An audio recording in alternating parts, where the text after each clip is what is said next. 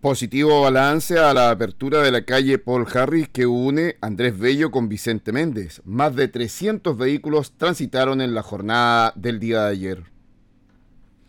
990 personas privadas de libertad y 39 germámenes podrán votar en el plebiscito de salida del 4 de septiembre en Ñuble. Vecinos del sector de Ruca Piquén de Chillán Viejo se manifestaron a raíz de malos caminos rurales y la falta de ambulancia y personal en posta rural. 3.859 empresas de Ñuble ya han solicitado el subsidio por el salario mínimo. 23 denuncias por herencias vacantes ha recibido bienes nacionales en la región de Ñuble. 5.000 ejemplares de la nueva constitución ya han sido entregados en toda la región. Se espera que el lunes lleguen nuevos ejemplares. El Valle del Itata espera en diciembre el poder contar con una feria ganadera en la comuna de Quirigüe. 155 son los nuevos contagios de COVID-19 en la región.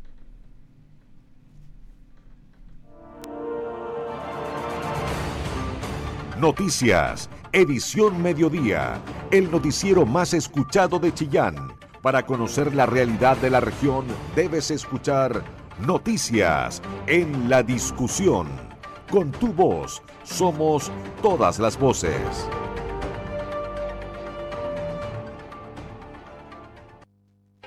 La emoción que buscas está en Curifor. Ven por tu All New Territory y paga la primera cuota en enero 2023. Consulta tu financiamiento. Tenemos una gran variedad para todos los gustos. Reserva tu Ford ahora, pronta entrega. Recibimos tu auto al mejor precio. Te esperamos en Curifor, Avenida Brasil 954 Chillán y en Ruta 5 Sur, Chillán Viejo. Cotiza online tu Ford. Consulta tu modelo en curiforchile.cl. Ford, Curifor, confianza y seguridad toda una vida. Curifor, más de 50 años en el corazón de Chile. Porque tu opinión nos importa. Escuchas Noticias en la Discusión. Hola, ¿qué tal? ¿Cómo están? Muy buenas tardes. Bienvenidos a estas informaciones aquí en su radio La Discusión, edición central de noticias. Les contamos que en esta jornada ya de día martes 26 de julio en Chillán tenemos 12 grados de temperatura ambiente, cielos que están mayormente nublados con algún grado de precipitaciones, pero que esta irán disminuyendo con el correr de las próximas horas. La calidad y la situación del aire para la intercomuna Chillán y Chillán Viejo es de buena durante esta jornada, lo que por supuesto también es bastante positivo con respecto a este hecho. Así que por lo tanto hay buenas también noticias en ese aspecto, pero como siempre le decimos a la gente, utilice siempre leña, ojalá con un 25% de humedad para de esta manera poder no tener eh, problemas en cuanto a lo que es el uso de las estufas de combustión lenta y así poder de esta forma tener una mejor calidad de aire.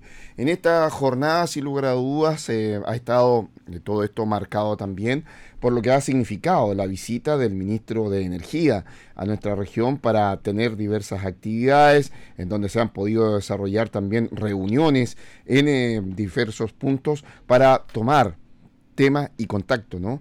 Referente a lo que está necesitando la región en cuanto a energía y sin lugar a dudas también en cuanto a lo que pueden ser proyectos de energía que van a permitir el día de mañana que nuestra región también no tenga este recurso faltante, sobre todo en sectores rurales, y así también tener la posibilidad de contar con la energía necesaria para que también empresas a nivel nacional puedan llegar a instalarse a esta naciente región y poder entregar una energía de calidad. Así que una buena noticia también con esta visita, reitero que durante esta jornada se ha estado desarrollando en la región de Ñuble, en comunas y también en la ciudad de Chillán, por parte obviamente del ministro de Energía, que ha estado entonces también visitando nuestra zona, según lo que se ha podido también señalar por parte de las autoridades que han estado también durante este hecho entregando justamente esta información. Recordemos que en este aspecto se ha estado inaugurando, por ejemplo, eh, algunas instancias de aislación térmica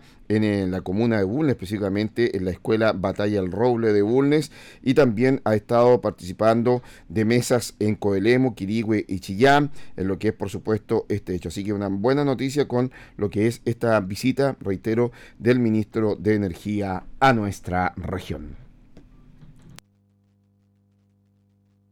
Información veraz, con periodistas de verdad. Noticias en la discusión. Bueno, y un positivo balance han hecho tanto conductores como vecinos y el alcalde de Chillán respecto a lo que fue en el día de ayer ya esta apertura ¿no? de este paso eh, que recordemos era de CONAF, que fue entregado a la Municipalidad de Chillán y que permite a la calle Paul Harris poder conectar a Andrés Bello con Vicente Méndez y descongestionar un poco esta vasta eh, vía. Escuchemos el siguiente informe. Y a partir de ayer lunes se abrió este camino privado de CONAF y que entregó al municipio para que pudiese existir una vía alternativa para que tanto la calle Vicente Méndez, así como Andrés Bello, a través de este paso por Paul Harris, pueda permitir un poco de descongestión. Escuchemos a la vecina Olga Garrido. Bueno, yo salí muy temprano hoy día, siete y cuarto ya estaba eh, dando la vuelta en Andrés Bello y, y, me decía otra amiga que eh, sí, que por el lado de, de Vicente Mente se observaba menos, menos tráfico, eh, se veía menos, eh, menos tráfico a esa hora. Ah, sería a lo mejor porque yo salí bastante más temprano. para acá, donde yo también viajo, que es hacia el lado oriente, eh, los puelches y todo eso, eh, también observé menos, menos tráfico. Pero repito, no sé si es por el tema de, que salí bastante temprano de mi casa. Se veían eh, furgones, algunos vehículos que estaban saliendo de sus casas. Pero al parecer todo el mundo se, se preparó porque todos sabemos que los inicios de clases son bastante caóticos y, empezó a salir más temprano. Por su parte, el conductor Carlos Vélez. Eh, lo que pude evaluar en la mañana es que la entrada de Andrés Bello con Paul Harry eh, estaba descongestionada a las 7 de la mañana. No había ningún obstáculo eh, como que hubiera ataque. Entonces, para hacer una evaluación más certera, yo creo que tienen que pasar unos días más para que toda la gente, todos los usuarios de la calle puedan ver y ahí poder dar una opinión certera. Obvio, yo, yo por el hecho de ser transportista tengo que planificar todos los días, o sea, de hecho tengo, tengo una ruta a seguir en la mañana que yo tengo planificada desde, desde antes porque así lo requiere el sistema para poder retirar a los niños, porque los papás están listos a cierta hora, ¿ya? Entonces, eh, por lo menos de mi parte, por el rubro que yo tengo, tiene que ser planificado el... Yo que salgo de... porque yo parto mi ruta en frente al aeródromo, y si yo salgo de, esa ruta del, camino a Coihueco, salgo 7.15, eh, eh, ya me voy a encontrar con. Si yo paso a las 7.05, eh, entro bien. Todavía puedo salir del camino a Coihueco, salgo bien en cuanto al tránsito. Si me atraso, me encuentro con taco, al Eso ya está comprobado, eso lo, evalué. Al respecto, el alcalde de Chillán, Camilo Benavente. Nosotros tenemos un problema estructural grave en la ciudad y la apertura de Port Harry va a tributar a tener una mejor calidad de vida a un sector que es muy importante en la ciudad, donde están colegios, universidades y otro tipo de instituciones. Y por tanto esta apertura va a permitir que a lo menos cuatro o cinco villas del sector, como es la Villa Manuel, la Villa Barcelona, eh, Portal del Libertador, la Villa Santa Marta, puedan acceder más rápidamente a los colegios. Esto nos permite, según nuestra evaluación técnica, a lo menos una descongestión de un 30% eh, y además agradecerle a la comunidad, porque nosotros estamos haciendo una intervención bien profunda, con señalética, con lomos de toro, vamos a tener guardias de seguridad en el sector, hicimos también ayer una realización, o sea, todos los elementos, incluso informativamente entregamos un volante a la comunidad para que sepan cuáles son las acciones. Recordemos que más de 300 vehículos fueron los que circularon durante esta primera apertura y se espera que con el correr de los días esto vaya aumentando en cuanto a la cantidad de vehículos que por allí transitan. Periodismo regional con noticias de verdad, noticias en la discusión. Y la pandemia por el COVID-19 sigue causando estragos en la red hospitalaria, sin embargo, ya no por los contagios eh, propiamente tal, sino que por la acumulación de cirugías y consultas no COVID programadas, las que han sido postergadas a partir del año 2019 producto del COVID-19. Lo anterior ha significado un fuerte aumento en las listas de espera. El problema ya había sido advertido por el gobierno regional de Ñuble la semana pasada con motivo del anuncio del financiamiento para mil cirugías no auge en espera en la región y con recursos regionales. De acuerdo a las autoridades, dado el contexto de la emergencia sanitaria, en donde los recursos en salud se han focalizado para hacer frente a la pandemia, la disminución de las prestaciones de salud ha agravado el problema de la gestión de las listas de espera en cirugías no auge, pasando en un tiempo promedio de espera de 263 días a 439 días aproximadamente. En el caso de Ñuble, el día 21 de abril de este año había en espera de intervención quirúrgica 14.140 personas, de acuerdo a los datos aportados por el Servicio de Salud de Ñuble y el Gobierno Regional. Ayer, tales cifras fueron confirmadas por un análisis del Instituto de Políticas Públicas de Salud de la Universidad San Sebastián, que comparó la evolución de la lista de espera quirúrgica y las consultas de especialistas médicas no auge. Esto ha permitido identificar que 17 servicios de salud presentan una lenta recuperación, incluso comparado con los resultados antes de la pandemia. La espera para la cirugía no auge asciende a 574 días en promedio que durante el primer trimestre de este año. Pero pese al promedio del sistema de salud público, hay algunos hospitales en donde una persona puede incluso aguardar por más de dos años para una intervención quirúrgica de rodilla en caso de que sea mayor de 50 años. Por eso es que, si es de cadera, sería también menor de 65 años, se advierte el estudio de carácter nacional. Con respecto a la lista de espera quirúrgica, esta ha crecido un 11% entre los años 2020 y 2022, pasando de 296.820 operaciones en espera a 330.452. Esto es posiblemente que se deba al efecto que tuvo la suspensión de las cirugías electivas producto de la pandemia del COVID-19. Con tu voz somos todas las voces, noticias en la discusión, el medio informativo más importante de la región de Ñuble. Bueno, y se viene el plebiscito de salida el próximo 4 de septiembre que está ahí, a la vuelta de la esquina. Fíjese que 990 personas privadas de libertad y 39 gendarmes podrán votar en este plebiscito de salida el 4 de septiembre en la región de Ñuble. La información nos la entrega Isabel Charlín. El presidente del Consejo Directivo del CERVEL, Andrés Tagle, expuso ante la Comisión de Gobierno Interior de la Cámara de Diputadas y Diputados sobre el trabajo desarrollado por el organismo en coordinación con otras instituciones para el voto de personas privadas de libertad en el próximo plebiscito. En su exposición, Tagle señaló que la Constitución de la República suspende el derecho a sufragio a las personas acusadas por delitos que merezcan pena aflictiva o por conducta terrorista. Por su parte, establece la pérdida de la ciudadanía a los condenados a pena aflictiva o conducta terrorista, con lo cual pierden el derecho a sufragio. Lo anterior determina que un porcentaje cercano al 20% de las personas privadas de libertad mantienen su derecho a sufragio, lo que corresponde a electores que se encuentran en prisión preventiva, no acusados por delitos que merecen pena aflictiva o con condenas inferiores a la pena aflictiva.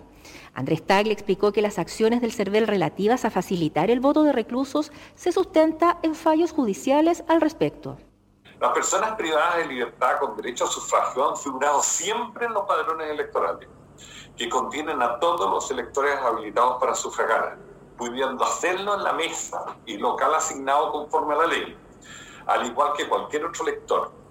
No ha sido el servicio electoral el que ha impedido el sufragio de electores sino que su condición de reclusión o detención. Desde hace un tiempo, eh, en contra del servicio electoral se han interpuesto una serie de recursos de protección con el objeto de que voten las personas privadas de libertad. Algunos han sido resueltos por la Corte Suprema señalando que es necesario legislar al respecto. Otros, especialmente el último fallo del 9 de noviembre de 2021, resolvió obligar al servicio electoral a tomar medidas necesarias dentro de los plazos legales para facilitar el voto de las personas privadas de libertad. El Servicio Electoral entendió que las medidas necesarias debían ser ajustadas a la legislación y que carecía en consecuencia de facultades legales para establecer mesas especiales, mesas itinerantes o que fueran atendidas por electores que no sufraguen en el mismo local de votación. Ello, además, podría haber sido causal de nulidad. A esto se suma que la ley 21.385, aprobada el 19 de abril de este año, eliminó o modificó una serie de trabas legales que se tenían para tomar medidas dentro de la ley para facilitar el voto de las personas privadas de libertad y cumplir así el fallo de la Corte Suprema. Por ello, en coordinación con el Ministerio de Justicia, Gendarmería de Chile y el Servicio de Registro Civil e Identificación, en el poco tiempo que se dispuso desde la publicación de dicha ley, se concurrió con personal del CERVEL los días 28 y 29 de abril pasados a 21 recintos penitenciarios del país para facilitar el cambio de domicilio de las personas privadas de libertad que a esa fecha estuvieran habilitadas para sufragar. En ese proceso se solicitaron cambios de domicilio voluntarios por 1.130 personas privadas de libertad o gendarmes. Dada la exigencia legal de que las mesas de votación deben funcionar con vocales que sean electores que voten en el local de votación y su número debe permitir realizar el procedimiento de designación por sorteo por parte de las juntas electorales, el Servicio Electoral ha determinado que funcionarán como locales de votación e instalarán mesas receptoras de sufragio en 14 recintos penitenciarios que son Arica, Alto Hospicio, Tocopilla, Antofagasta, La Serena, Valparaíso, San Joaquín, Santiago I, Santiago Sur, Puente Alto, Rancagua, Concepción, Valdivia y Puerto Montt. Los electores habilitados según el padrón definitivo para votar en estos recintos son 1.029, correspondiendo 39 de ellos a personal de Gendarmería. Todos los puntos de vista, con todas las voces, en el medio más confiable de la región de Ñuble. La discusión. Bueno, y en completa normalidad, alrededor de 120.000 estudiantes regresaron a clases de manera presencial ayer en Ñuble tras el receso de vacaciones de invierno. Desde la Escuela Palestina de Chillán, el Ceremi de Educación César Riquelme realizó un balance del ingreso a clases tras las vacaciones de invierno. Hay plena normalidad en el ingreso a clases, no hay situaciones de suspensión, pero estamos muy atentos a cualquier información que pueda venir de las distintas comunas de la región. La situación es absolutamente de normalidad, afirmó. En el primer semestre de este año escolar, el Ministerio de Educación decidió implementar la flexibilidad de la jornada escolar completa que permitía disminuir y o cambiar actividades y horarios en establecimientos educacionales. Con la vuelta a clases y el inicio del segundo semestre, el Miniduc optó por la vuelta a la jornada escolar completa. El llamado a los directores y directoras es a fortalecer las actividades de formación integral, realizar talleres en las tardes y fomentar la socialización entre los estudiantes que puedan recuperar también sus aprendizajes y la jornada escolar llevarla de una forma mucho más amena y no agobiando a los estudiantes, indicó el Ceremi. Toda la información que te interesa. Noticias en la discusión 94.7 FM. Bueno, y vecinos del sector de Ruca Pequén de la comuna de Chillán Viejo se manifestaron por malos caminos, así también como la falta de ambulancia y personal de salud. Esto se llevó a cabo en el sector de la Ruta 5 Sur, así como también en lo que son algunas pasarelas. Escuchemos el siguiente informe. Y vecinos protestaron en la afuera y pasarelas de la salida de la comuna de Chillán Viejo, esto a raíz del mal estado de algunos caminos en sectores rurales como por ejemplo Ruca Pequén. Pasemos a escuchar Sandra Segura, quien es de la Junta de Vecinos Nueva Amanecer. Eh, principalmente nuestra manifestación fue por, por el tema del peaje. Esa era lo inicial. Pero hay cosas pequeñas también, un poco más atrás, que también son problemas para nosotros como los caminos rurales que están deteriorados, muy deteriorados. Eh, hay también temas de, salud, ambulancias para nosotros. Eh, no hay una la posta que funcionan, funcionan eh, hasta las cuatro. Berarda Fuertes, quien es del sector Los Maitenes en Rucapequén. Nosotros tenemos el problema de una precaria posta rural y últimamente acá a Rucapequén ha llegado mucho mucha persona a comprar terrenos y ahora ya no somos una cantidad poca, somos muy grandes, somos más de, yo creo que más de 5.000 habitantes.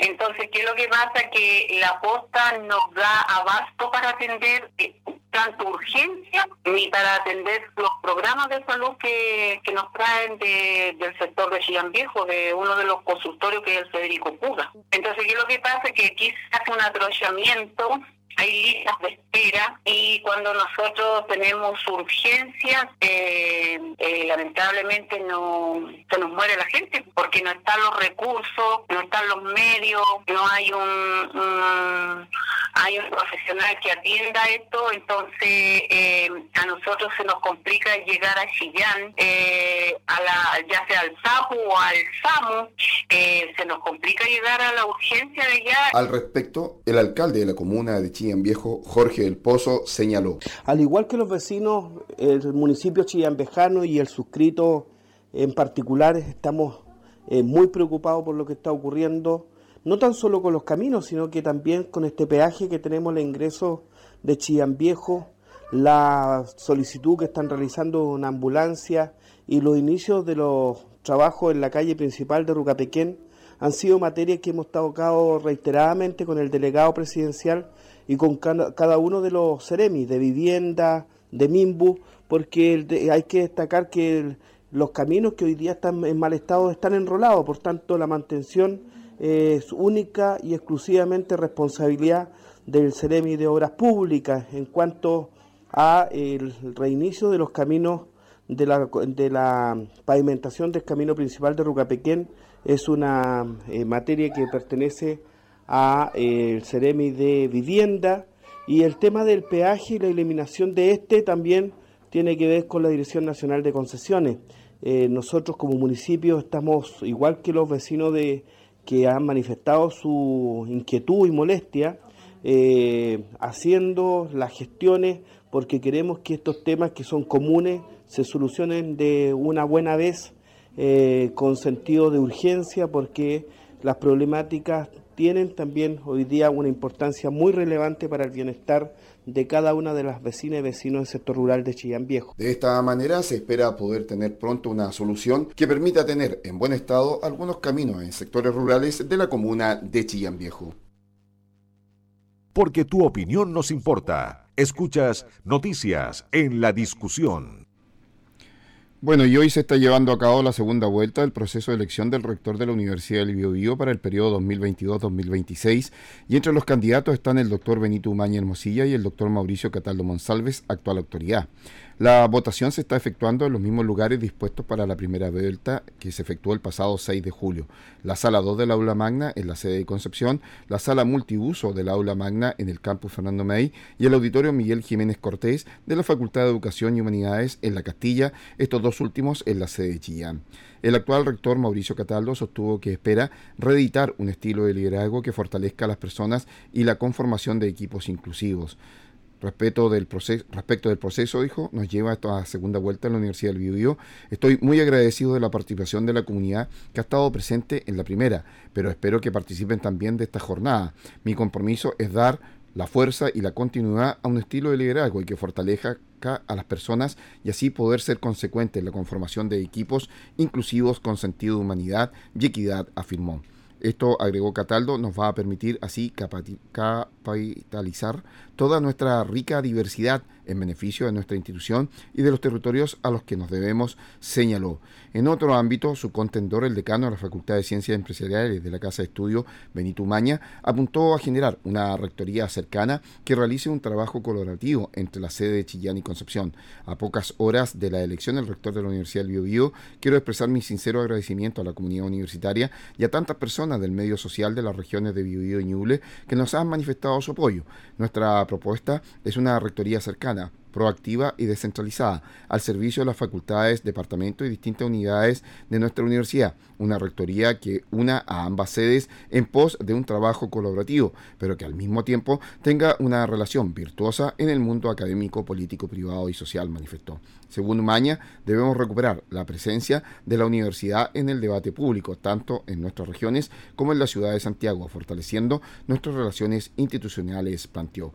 Hay que destacar que la malla curricular en este aspecto espera tener muy pronto la medicina de carrera en lo que sería presentado próximamente al Consejo Académico Universitario.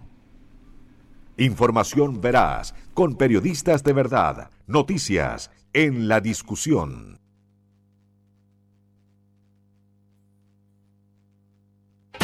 La emoción que buscas está en Curifor. Ven por tu All New Territory y paga la primera cuota en enero 2023. Consulta tu financiamiento. Tenemos una gran variedad para todos los gustos. Reserva tu Ford ahora, pronta entrega. Recibimos tu auto al mejor precio.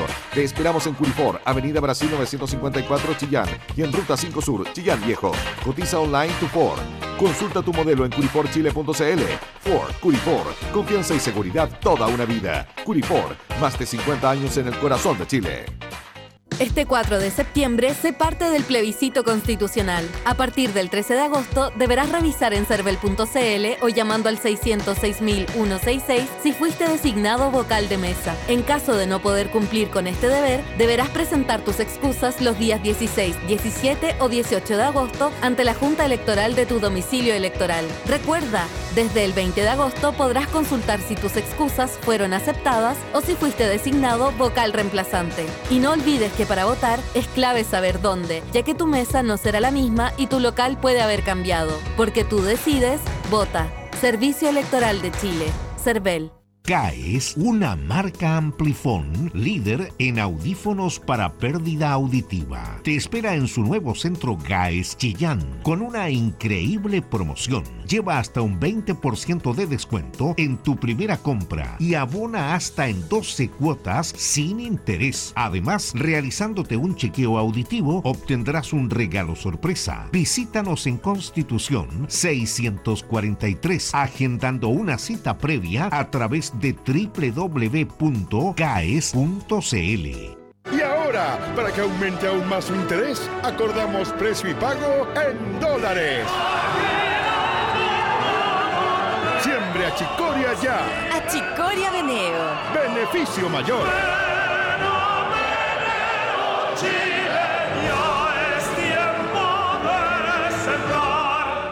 Copec Rally Móvil 2022 ya llega a Quillón en la región de Ñuble. Ven a vivir una fecha de la competencia automovilística más importante de Chile este 29, 30 y 31 de julio. Acompáñanos en el parque de asistencia en La Esparraguera durante todo el fin de semana, entrada completamente gratuita. Infórmate en rallymóvil.cl y accede a toda la información de carreras, zonas seguras y horarios de acceso. No te lo puedes perder. Copec Rally Móvil 2022 ya llega a Quillón Ñuble.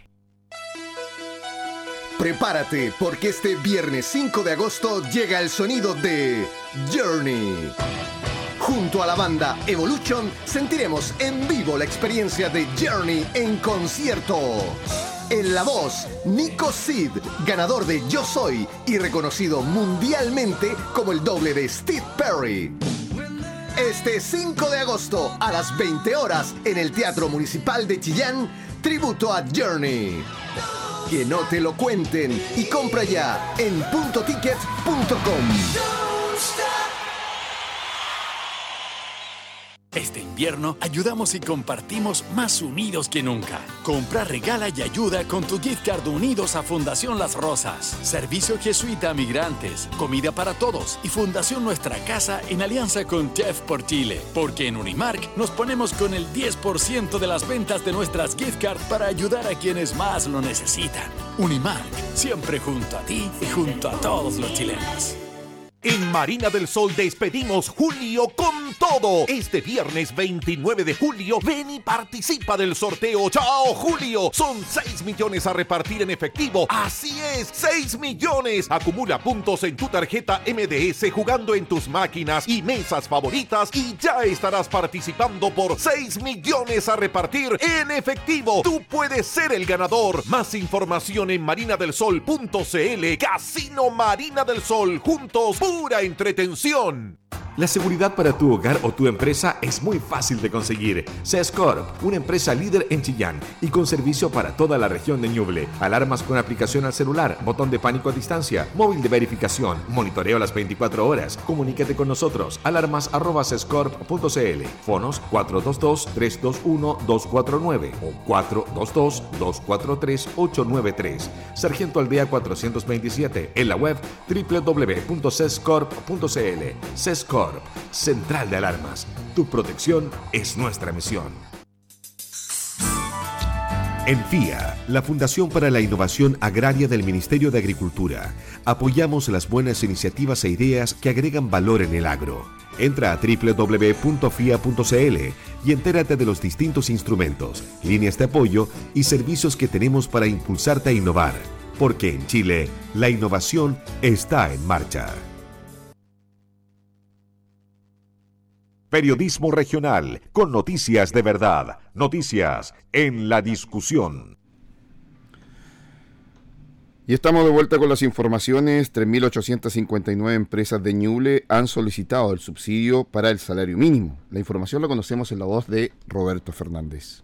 El Ceremi de Economía de Ñuble, Eric Solo de Saldívar, informó que a la fecha 3.859 empresas de la región es decir, el 58% de las potencialmente beneficiarias, ha solicitado el subsidio de salario mínimo. El beneficio establecido en la Ley 21.456 tiene como objetivo central entregar apoyo a las empresas de menor tamaño para que puedan pagar el nuevo salario mínimo si cuentan con las condiciones establecidas en la normativa, ya que son las que han enfrentado mayores dificultades económicas. También aplica a cooperativas, personas jurídicas sin fines de lucro y comunidades. Este es un subsidio mensual para las micro, las pequeñas y las medianas medianas empresas, también para las cooperativas, las personas jurídicas sin fines de lucro, fundaciones u otras, y también las comunidades, y está orientado justamente en apoyarlos en el pago del nuevo sueldo mínimo. Recordemos que el aumento del ingreso mínimo eh, asciende a 380 mil pesos desde mayo de 2022 a 400 mil pesos desde el 1 de agosto de este año y si la inflación acumulada supera el 7%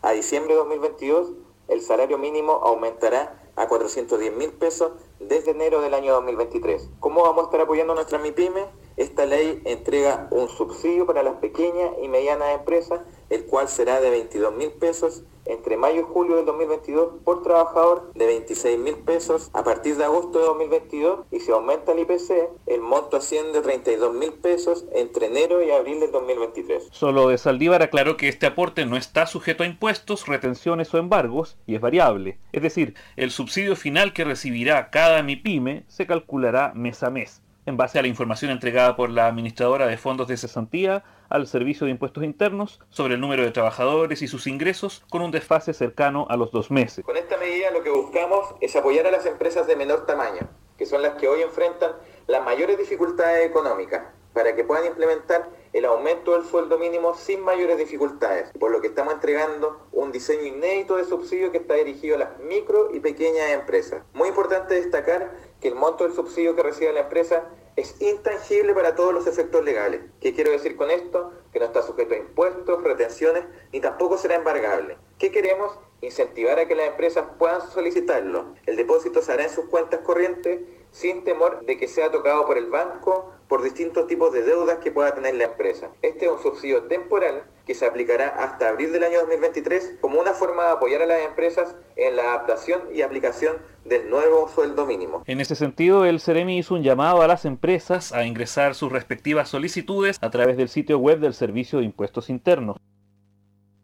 Con tu voz somos todas las voces, noticias en la discusión, el medio informativo más importante de la región de Ñuble y CGE, compañía de distribución eléctrica que presta servicios a más de 3 millones de clientes entre las regiones de Arica, Parinacota y la Araucanía, está en proceso de implementación de la nueva ley del subsidio y prorroteo de deudas por servicios básicos generada durante la pandemia del COVID-19 y que establece subsidios en sus cuentas eléctricas para clientes vulnerables según la ley 21.423.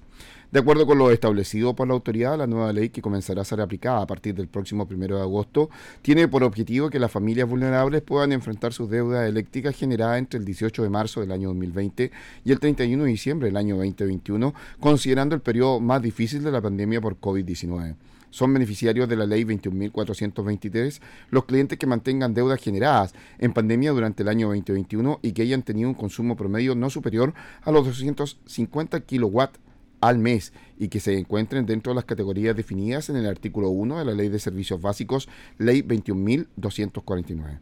Esto es clientes residenciales, hogares de menores y de adultos mayores, organizaciones sin fines de lucro y microempresas, entre otros, por lo que recibirían automáticamente sus beneficios. CGE Quiere recordar a sus clientes que la ley 21.423 establece que los beneficiarios y beneficios otorgados por esta van a cesar cuando no se efectúe el pago de la parte no subsidiada registrada en la boleta eléctrica, por lo que es indispensable no encontrarse en condición de suspensión de suministro. CGE ha hecho un llamado a sus clientes a poder regularizar sus deudas eléctricas anteriores y posteriores al periodo de la pandemia, pudiendo optar incluso con facilidades que ofrece para ello.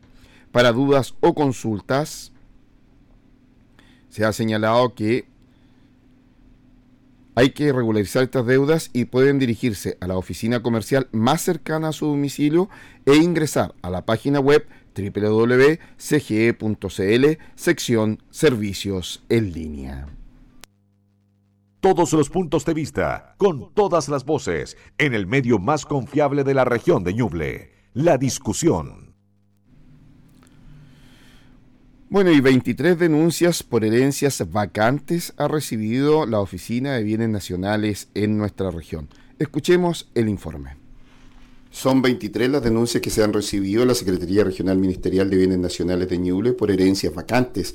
Así lo informó el Ceremi Cristian Ortiz Rubio, quien detalló que este tipo de denuncias corresponden a información entregada por los ñublencinos sobre inmuebles que se encuentran abandonados tras la muerte de una persona. Una de las tareas que tenemos como ministerio es ser administradores de la propiedad fiscal. Por eso, al ser el fisco el último sucesor legal de toda persona natural, nos corresponde hacernos cargo de aquellos inmuebles que quedan abandonados tras el fallecimiento de su dueño. Pasemos a escuchar al Seremi de Bienes Nacionales, Cristian Ortiz. Una de las tareas que tenemos como ministerio es ser administradores de la propiedad fiscal. Por eso, al ser el fisco el último sucesor legal de toda persona natural, nos corresponde hacernos cargo de aquellos inmuebles que quedan abandonados tras el fallecimiento de su dueño, de manera de poder determinar si existen herederos legales o si corresponde que la propiedad pase al fisco. Muchas veces estos espacios abandonados son mal utilizados por terceras personas, generando focos de peligro e inseguridad en las distintas comunas. Por lo mismo, hacemos el llamado a que quienes identifiquen este tipo de espacios nos lo informen, de manera de poder iniciar una investigación y ver si existen o no herederos que se hagan responsables o si debemos inscribirlos para que formen parte del patrimonio fiscal. A nivel regional contamos con poca disponibilidad de propiedad fiscal, por esto este tipo de instancias nos permiten ir aumentando nuestro catastro de manera de poder ir destinando estos espacios a aquellas agrupaciones que constantemente hacen solicitudes para contar con un espacio. Como premio por hacer este tipo de denuncia, nuestro ministerio entrega el 30% del avalúo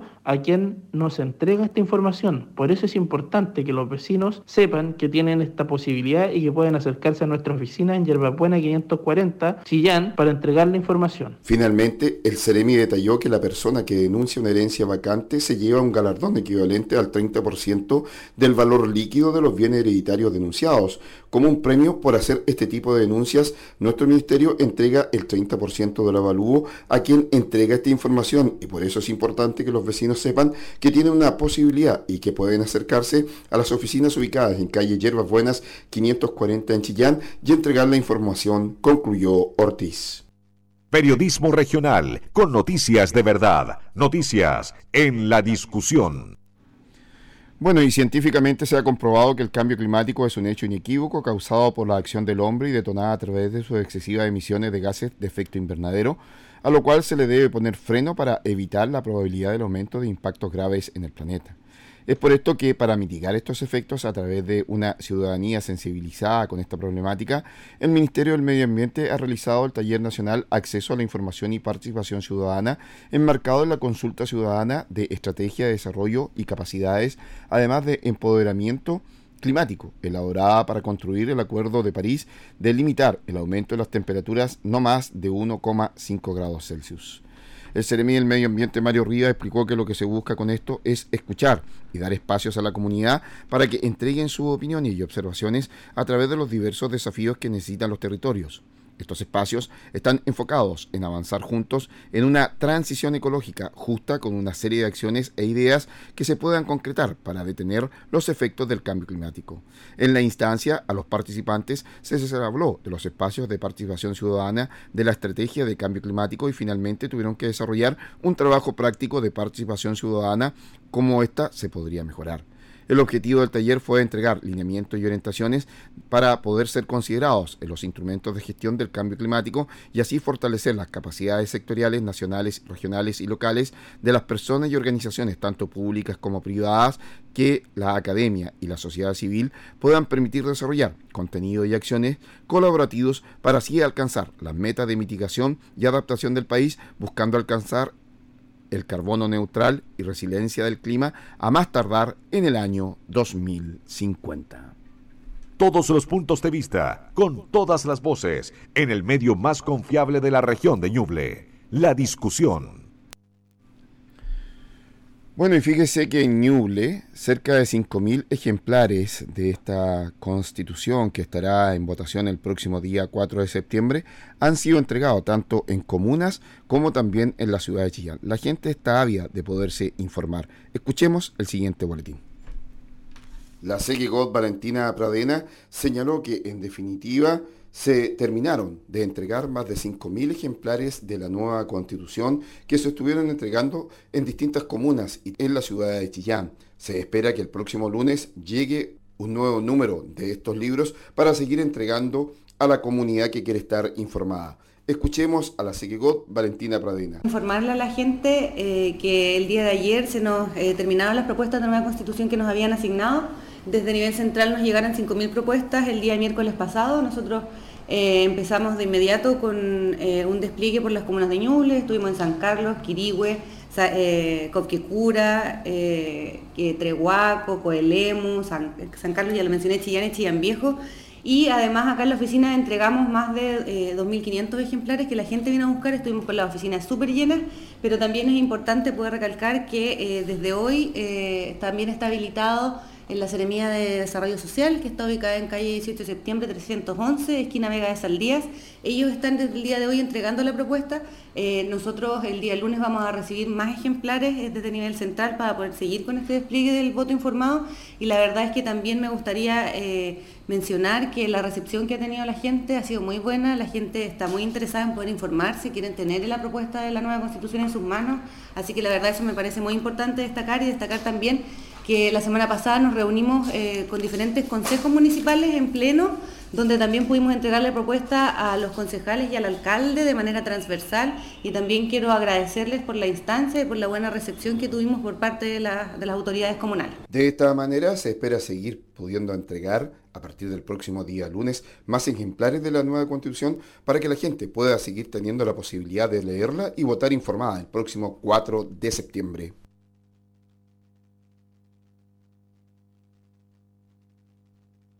Toda la información que te interesa. Noticias en la discusión 94.7 FM. Bueno, y en el ámbito judicial, el fiscal eh, Florentino Bobadilla ha informado que el Tribunal Oral en lo Penal de Chillán ha dictado veredicto condenatorio contra María Soto Carbonel por el delito de tráfico de drogas en pequeñas cantidades y la tenencia ilegal de municiones tras ser detenida en marzo del año 2021 por carabinero del OS7 en Chillán. La acusada fue hallada en su domicilio del sector Lomas de Oriente con 60,6 gramos de pasta base y 9 gramos de marihuana, además de una balanza digital, 269 mil pesos provenientes de la venta de drogas y 13 cartuchos diversos calibres.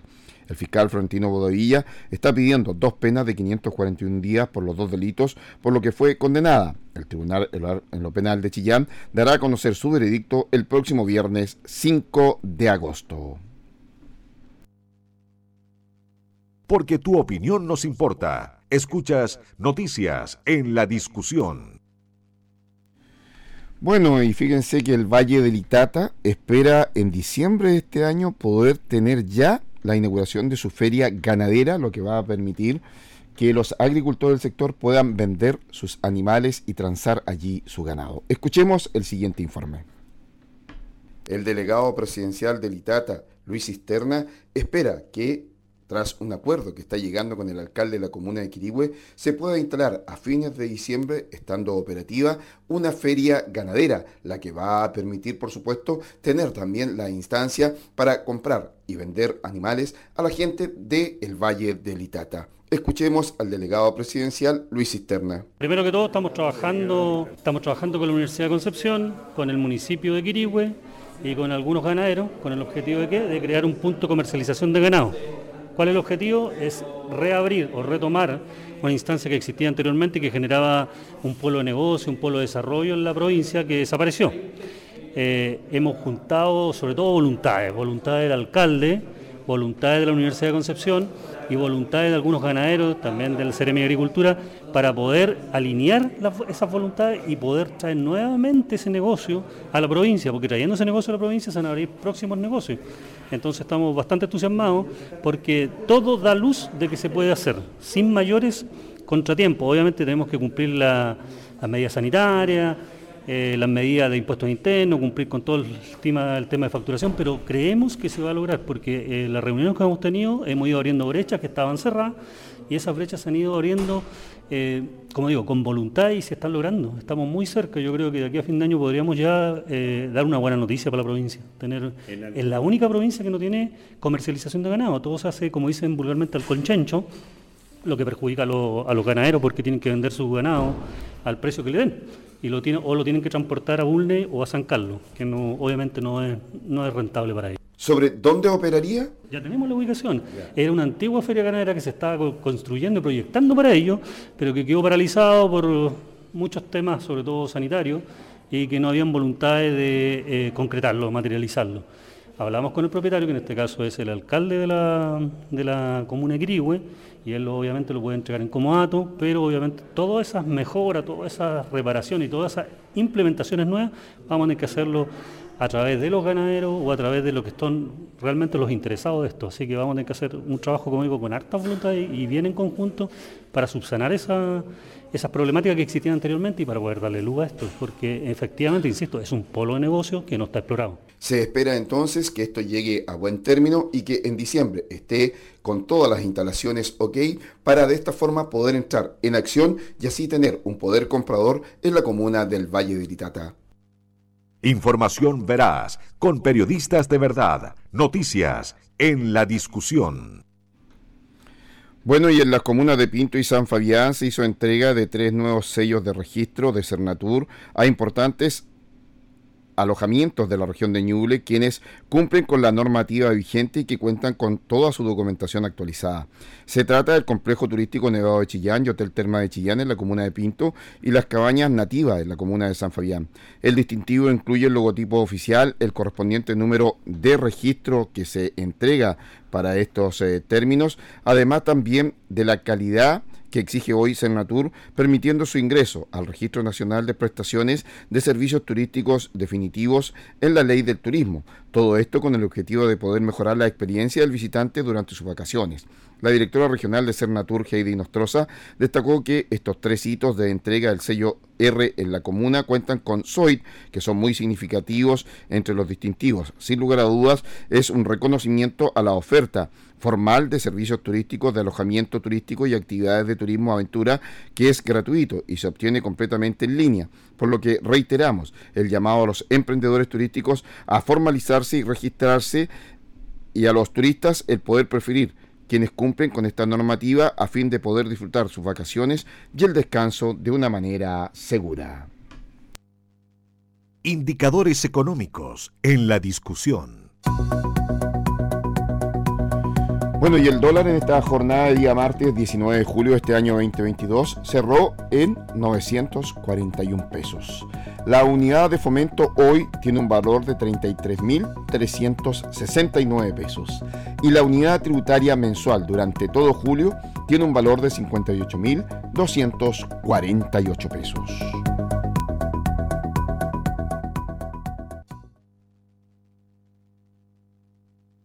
Noticias Nacionales en la discusión. Carabineros ha anunciado la desvinculación de dos uniformados luego de que se confirmara la denuncia de que una patrulla de la institución no prestó auxilio al hombre que fue asesinado en la Alameda cuando él aún estaba con vida.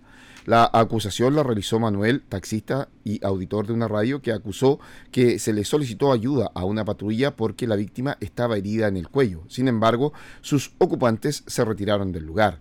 Tras ello, dijo, llamó al 133 y no logró conversar con la institución. Luego llamó al 800, 810, 810 para relatar toda esta situación momento en que el hombre murió debido a la gravedad de sus lesiones. Durante la mañana, el general inspector Marcelo Araya, director nacional de Orden y Seguridad, señaló que se iba a realizar una investigación para así poder aclarar las denuncias por una denuncia que calificó de grave. Pues bien, pasado el mediodía de hoy, el coronel Guillermo Garay dio a conocer que se ha iniciado el proceso para la desvinculación de dos funcionarios de la tercera comisaría de Santiago, integrantes de la patrulla que no auxilió a la víctima. Este hecho es de la mayor gravedad para Carabineros de Chile. No aceptamos ni avalamos estas situaciones. Estamos para prestar siempre colaboración y ayuda a la comunidad, señaló. Garay agregó que la patrulla pasó a una cuadra del lugar en donde murió la víctima y que los funcionarios fueron requeridos para dirigirse en donde estaba la persona. Sin embargo, no se detuvieron, ya que iban hacia otra zona de la capital para realizar un procedimiento. Junto con ello, informó que todos estos antecedentes fueron puestos a disposición del Ministerio Público para determinar si hay responsabilidades penales. Noticias del Mundo en la discusión.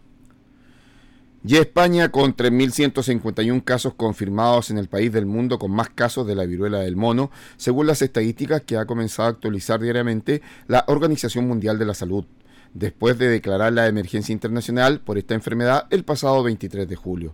Le siguen Estados Unidos con 2.582 casos, Alemania con 2.352, Reino Unido con 2.208, Francia con 1.567, Países Bajos con 712, de acuerdo con la tabla de la Organización Mundial de la Salud, que cifra el total de contagios confirmados en el planeta en 16.761, cinco veces más que hace apenas un mes.